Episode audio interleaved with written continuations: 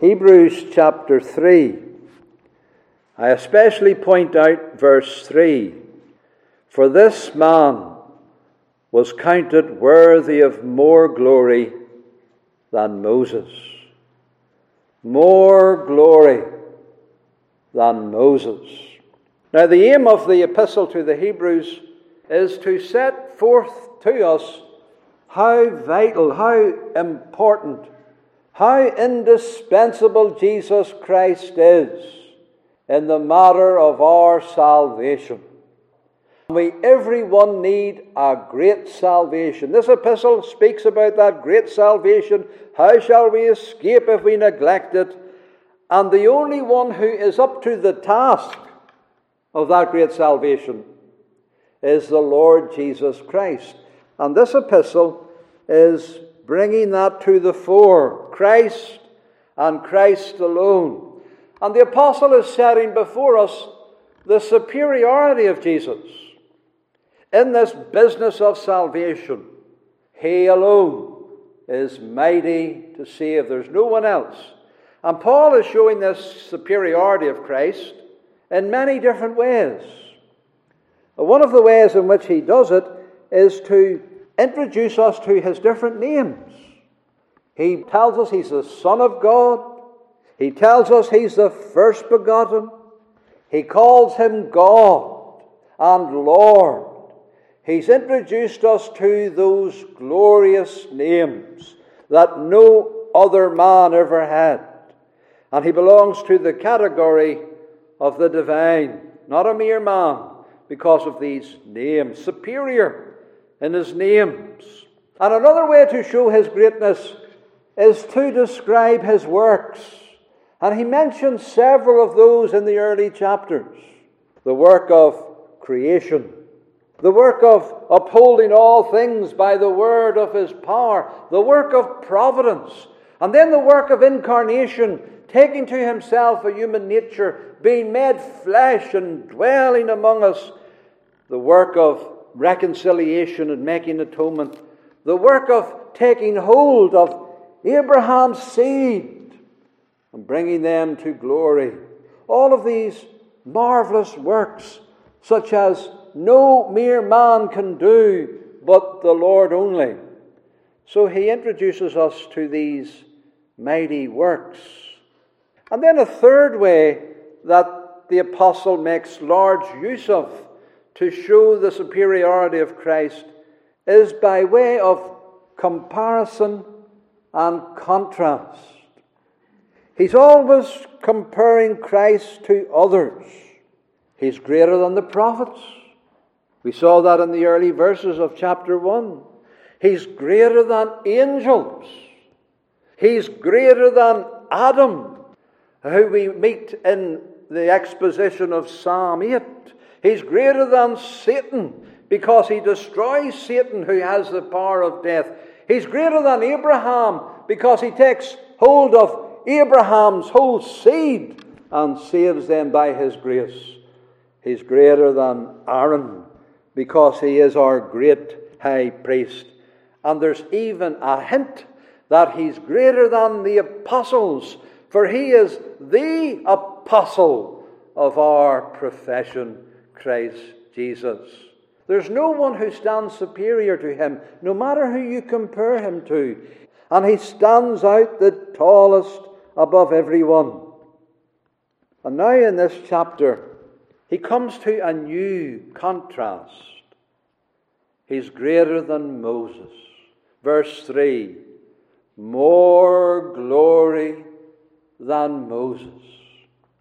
And so that's where we are tonight the Jews greatly revered Moses. To them, he was the great prophet and the greatest prophet. They didn't just say the prophets, they said Moses and the prophets, as if he stood out in a league on his own, a category that was different altogether. Even as God said, I speak to him face to face. All the other prophets, I'll give them visions, speak to them in other ways, but my servant Moses is not so. He was the greatest prophet. He received the oracles of God right from the hand of God. God wrote them out himself and he, he gave them to Moses. the Jews found it very hard to let Moses be dwarfed and put into the background. And it was very hard for them to accept Jesus of Nazareth, this despised man who died on the cursed tree. Very hard to put him above Moses. The law was given by Moses. They would always say, Who is this Jesus of Nazareth? And so they often reviled Jesus. You remember how the blind man who was healed, and they interrogated him and tried to get answers out of him, and they finally said to him, Thou art his disciple. You're the disciple of Jesus. We are Moses' disciples. They would not let Jesus replace Moses. We know that God spake unto Moses, but as for this fellow, we know not even from whence he is. And so they, they despised Jesus and would never allow Moses to be put in the background by the Saviour. And so to the Jew, there could be nothing greater than Moses. They believed Moses. They trusted in Moses. And so it only makes sense that the apostle at last brings us to the comparison of Christ and Moses. And in this chapter, that comparison is made. But the apostle brings in a new word as he brings the comparison together between Christ and Moses. He wants to compare them in a house. And so the apostle brings in a new word here house. And it occurs, verse 2 to 6, this word house occurs six times. So, what is this house? This man was counted worthy of more glory than Moses, inasmuch as he who hath builded the house hath more honour than the house. It's the same house, always occurring in the single. What is this house?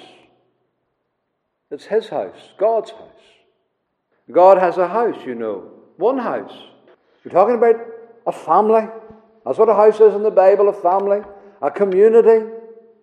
And God has a family. God has a community of saints, a house of God that He is building that's growing over the generations, a community of the saints, the church. There only ever was one house.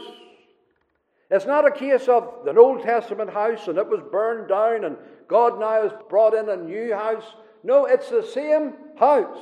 There only ever was one house, one community of God's people. And both Moses and Christ are in that house. Both of them are related to that house. My house, God says, just as we are. Because he says there in verse 6, Whose house are we? We are also in the house. We believers, we Christians. If we hold the fast the confidence to the end. And so all the pilgrims of God are members of this community of the divine house. And Moses and Christ are compared in the house. We, we can't compare them outside the house. The apostle doesn't want us to do that. He's, he's introducing us to the house and comparing them in relation to that. And the Bible says a lot about that house. Paul, writing to Timothy, told him you need to be a pastor who knows how to behave yourself in the house of God. He's not just talking about uh, an individual building, he's talking about the community of the saints wherever he goes to pastor. You ought to know how to behave yourself in God's house, like, like Moses behaved himself in God's house. The house of God, which is the church of the living God, Paul says. And then Peter says, You're all living stones, and you're built up a spiritual house. And so this is undoubtedly the church, believers. And in that house, Moses and Christ are very important persons. And Paul now is comparing them. Verse 2 the word in the Greek, faithful, is first. Who was faithful? Faithful. This is Christ. Faithful to him that appointed him. as Moses was faithful in all his house. And the his there is not Moses. It's not Moses' house. The his there is God. Because God said in Numbers that we read, My servant Moses, faithful in all my house. It's God's house we're talking about, not Moses' house. It's God's house. Christ and Moses, in relation to this house, were faithful to God. And the comparison is in the area of faithfulness to God. And so in verse 2, we read that Jesus Christ was appointed by God and was faithful. Just like Moses was appointed by God and was faithful too. And so we don't have to convince the Jews that Moses was faithful. They all knew that. We just have to read the Old Testament scriptures and, and the, the first five books of the Bible to uh, find out how faithful Moses was. He was always faithful. And it wasn't easy for him to be a servant in God's house. He had many difficulties, much opposition, but he was faithful. And he led them through the wilderness because he was faithful. Paul could have went through all of those examples, but he doesn't. He just quotes what God says. He's alluding to Numbers chapter 12 that we read, and he's quoting from it. Moses was faithful in all his house. That, that's a quotation for Numbers chapter 12. Miriam and Aaron, they spake against Moses because, you see, he, he married a black woman. And they criticized him for that, and they attacked him for that, and they spoke against Moses and began to murmur and complain. And God came down and rebuked them and dealt with them. And he told them, he says, If there is a prophet among you, I'll make known myself to him in visions or in a dream, maybe. But my servant Moses is not so, who is faithful in all my house. So he's standing by Moses being criticized by Miriam and Aaron, his, his sister and his brother. It's a family feud as well as a congregational one. And God stands beside his servant and says, This, this man of God, my servant, is faithful in every part of my house. I want you to know that. And Paul is quoting that. And he's saying, Christ is the same. A faithful and merciful high priest, faithful as Moses was faithful in all the house of God. The Lord Jesus Christ, then, is the same in this area. There's this comparison. They're both faithful in the, in the divine house. And Moses was appointed by God. He called him in the bush. He brought him to oversee the house of God. And the Lord Jesus Christ is appointed by the Father as well. He's the sent one. The Father has sent me, he says. I came down from heaven not to do my own will, but the will of him that sent me. So Christ is appointed to the house of God as well, just as Moses was. And they're both faithful. And the Father said concerning Jesus' faithfulness, This is my beloved Son, in whom I'm well pleased. He's faithful. He stood by his Son Jesus, just as he stood by his servant Moses, and he said concerning both of them, Faithful. How then was Christ superior to Moses? They're just both been appointed, they've both been faithful. Uh, how is the superiority of Christ coming out of this that God has said concerning Moses? And that's what the apostle is going on to now. And one of the reasons is that he is not only an apostle, a prophet, he's also a high priest as well in the house of God. Moses, he was just a prophet. But Jesus Christ was not only a prophet, he is apostle and high priest over the house of God. Hebrews 10, verse 21 having an high priest over the house of God. And you ought to study this word house in the epistle to the Hebrews. Jesus Christ is over it as high priest as well as apostle. Moses didn't have two offices, he had just the one. Aaron was the high priest, and Moses just had the prophetic role. But Christ has both roles in his own person, and he's greater than Moses in that respect. That, however, is not the main reason that Paul is bringing out the superiority of Christ. That's not the main thing for his superiority. He's superior not because he has two offices, but he's superior because he is such a person as he can hold two offices. He's a superior person. And that's what Paul is dealing with here. He's not just a prophet and high priest, and therefore he's better than Moses and Aaron. He has both jobs, so he's better. No, he has both jobs because he himself is a better person. He is a worthier person in himself. He is counted worthy of more glory than Moses. And the apostle is telling us why. And that's where we are now. And first of all, he is worthier than Moses because Christ built the house. Christ built the house. Do you see that verse 3? This man was counted worthy of more glory than Moses. Why? Inasmuch as he who hath builded the house hath more honour than the house. For every house is builded by some, but he that built all things is God. So it's not just that Jesus is part of the house, Moses is part of the house, Moses is laboring in the house, Moses has been brought to the house to serve in the house, but Jesus Christ, he built the house. Moses didn't build the house of God. Whenever Moses came to that house, it was already built. It had started to be well erected when Moses was brought to it. He wasn't the builder, no more than you and I are builders. We're fellow laborers together, of course. We're all building in the house of God. But the builder of the whole house is Jesus Christ. What did he say? I will build my church, and the gates of hell shall not prevail over it. So he's not just part of the house, as Moses is, He's the foundation of it. He's the cornerstone of it. He's the one who is the founder of it altogether. He's like the head to the body. That's how important Jesus Christ is. And He has built all things in relation to it because He's God, the divine builder. Moses did not find God's people, they already existed when He was sent to them. Christ found them. I find my sheep, he says. He's the founder of them. And he alone.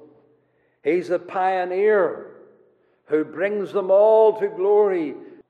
He came for them and he redeemed them and he reconciles the whole house to God and he presents the whole house faultless before God. Christ is the builder of the house and therefore he has more glory than Moses. And then, secondly, Christ has this glory not because he is the builder of the house merely, he has a glory above the house. What does it say there in verse 3? This man was counted worthy of more glory than Moses because he has the glory of the house builder. And who's the house builder? God. He has the glory of God. You see, there's a glory about the house. There's even a glory about Moses. You remember Moses' face shone one time? You see, Paul is, is bringing in this word. It's not accidental that he's bringing this word. There's things going on in his mind when he brings in this word glory. He's already used this word glory a number of times, but he's thinking of Moses reflecting the glory of God as he's serving God in his house. He goes up into the presence of God and he and the glory of God shines on him. And he goes down among the people and he has the glory appearing in his face and it's wearing away as the hours pass. It's going, it's fading, it's decaying because it's only a reflected glory. But Jesus Christ has the glory of God. It's not a fading glory like Moses. It's not a going away glory like Moses. No, it's the divine glory Jesus Christ has that glory. The glory is of the only begotten of the Father, John says, full of grace and truth. He has the true glory. As I said, Paul has already used this word.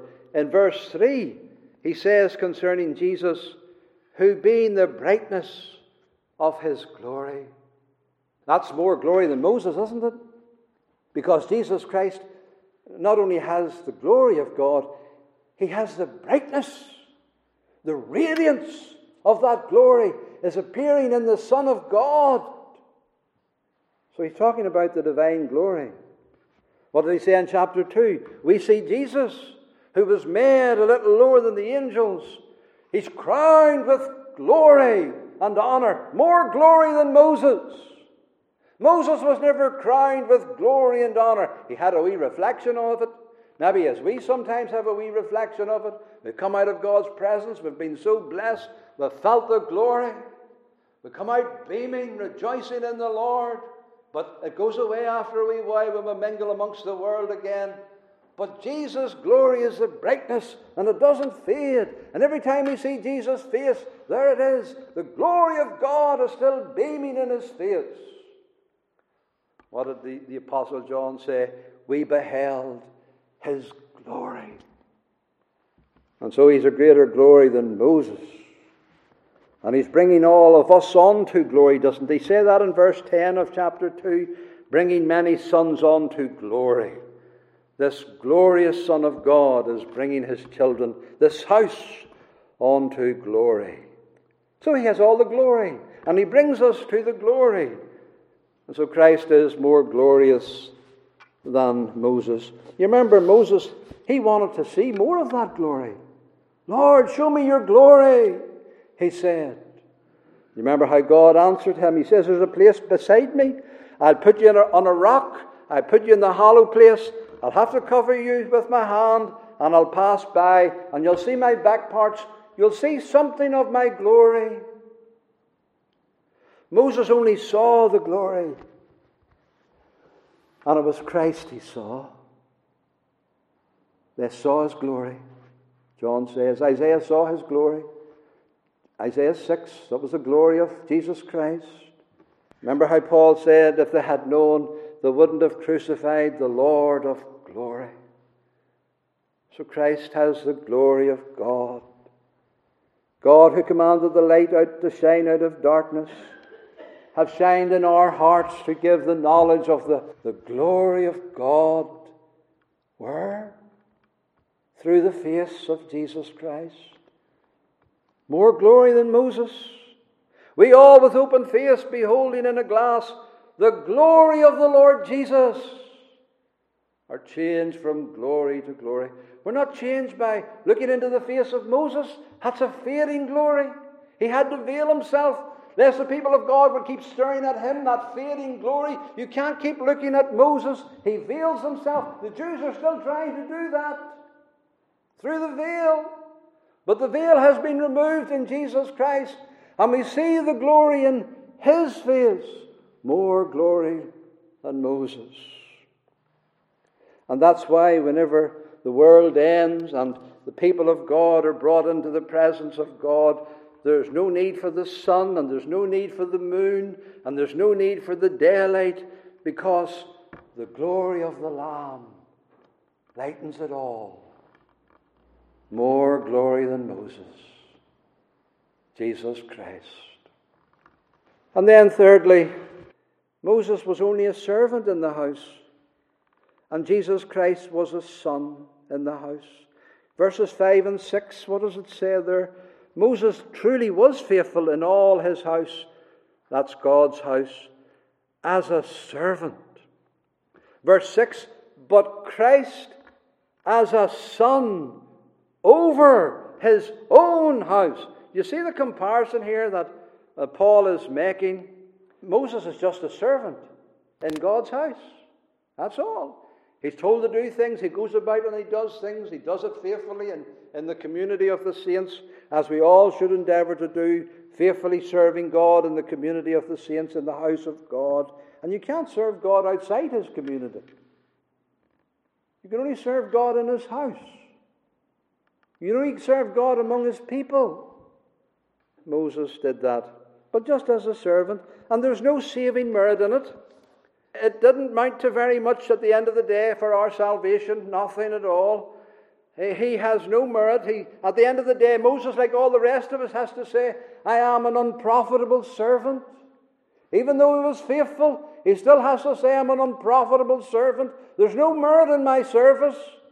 It won't take away your sins. It won't make you right with God. It's just for my own faithfulness to God. But Jesus Christ is different. He comes to this house as a son over the whole house. You remember how Paul said he's the heir. He's the heir over all things. He's spoken unto us, God, in these last days by his Son, whom he has appointed the heir of everything. Moses is not the heir. Moses is not the son who gets the house and is over the house. Moses just a servant in the house. It's the Son of God who is the heir, who owns the house, who gets all the glory of the house, who's going to rule over the house. Do you remember how the Lord Jesus said in the parable, the husbandmen, they saw the son and they said, This is the heir. Let us kill him and we'll get the vineyard to ourselves. And at the end of the day, Moses is just in the house as a servant, but Christ is over it all. And what the apostle is telling us, he is the only one that we can look to. The law did come by Moses, that is true. He brought the law into the house of God. It was his calling to do that. But grace and the truth, the reality and the substance came by Jesus Christ. The salvation came not by Moses. The grace of God came not by Moses, but by Jesus Christ. And so the apostle is saying there, there's no other Savior. There's no one else. What does this mean then in closing? What does it mean to the Jews? What does it mean to Christians? First of all, obviously means that Christ and not Moses saves us. And it's not to the law that we look to be saved, but to Christ and his righteousness. Not Moses, but Christ. Not law, but grace. The grace of the Son of God.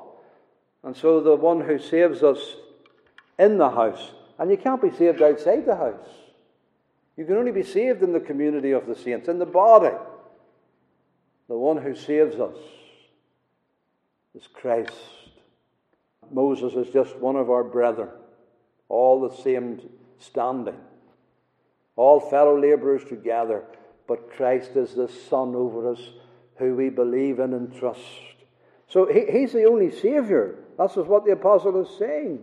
From this, we infer, secondly, that unbelieving Jews are not in the house.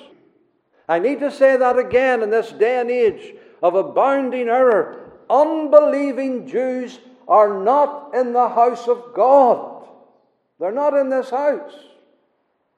They have cut themselves off, as all unbelievers have. They've cut themselves off from this community of the faithful. They've cut themselves off from the community of the saints and of the believing. The Saviour said that sinners will come from the east and from the west, Gentile sinners, and they'll sit down with Abraham. But the children of the kingdom, the Jews, will all be cast out because they have separated themselves from this house. The community of the saints have been cut off and they cut themselves off. The Lord didn't just cut them off, they cut themselves off by unbelief. And they're not in this house. They're not the people of God. It's only the people in this house are the people of God, the community of faith, the community of the, the acceptance of the whole of Scriptures, the community of faith in Christ and in the gospel. And so the Jews, they rejected the error, they cut themselves off, and the Gentiles are coming in. And thank God there are still many Jews coming back in again, too, through faith in Christ. Jews are welcome back. And so I'm saying there's only ever one house of God,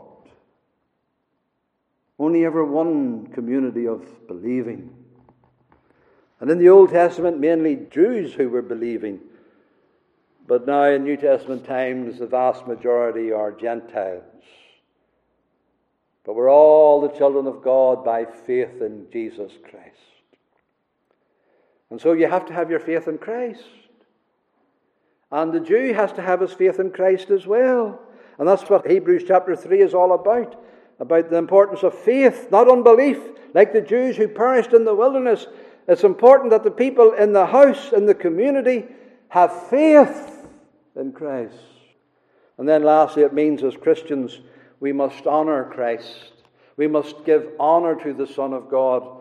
We must honor him as we would honor the Father. We must give him our faith. We must give him our commitment. We must be faithful to the Son of God. We must submit to Christ. We must trust in Christ. We must obey Christ. We must confess Christ. And we must not depart, not only from the community of the faithful, but especially we must never depart from Him who is the Son of God over the community. We must never depart. This is what this is epistle. You can't depart from the Son of God. You dare not. You'll just be like the children in the wilderness. You'll perish in unbelief if you depart. And so you can't depart from Christ. You have to hold, as he says, your confidence fast and the rejoicing of the hope firm unto the end.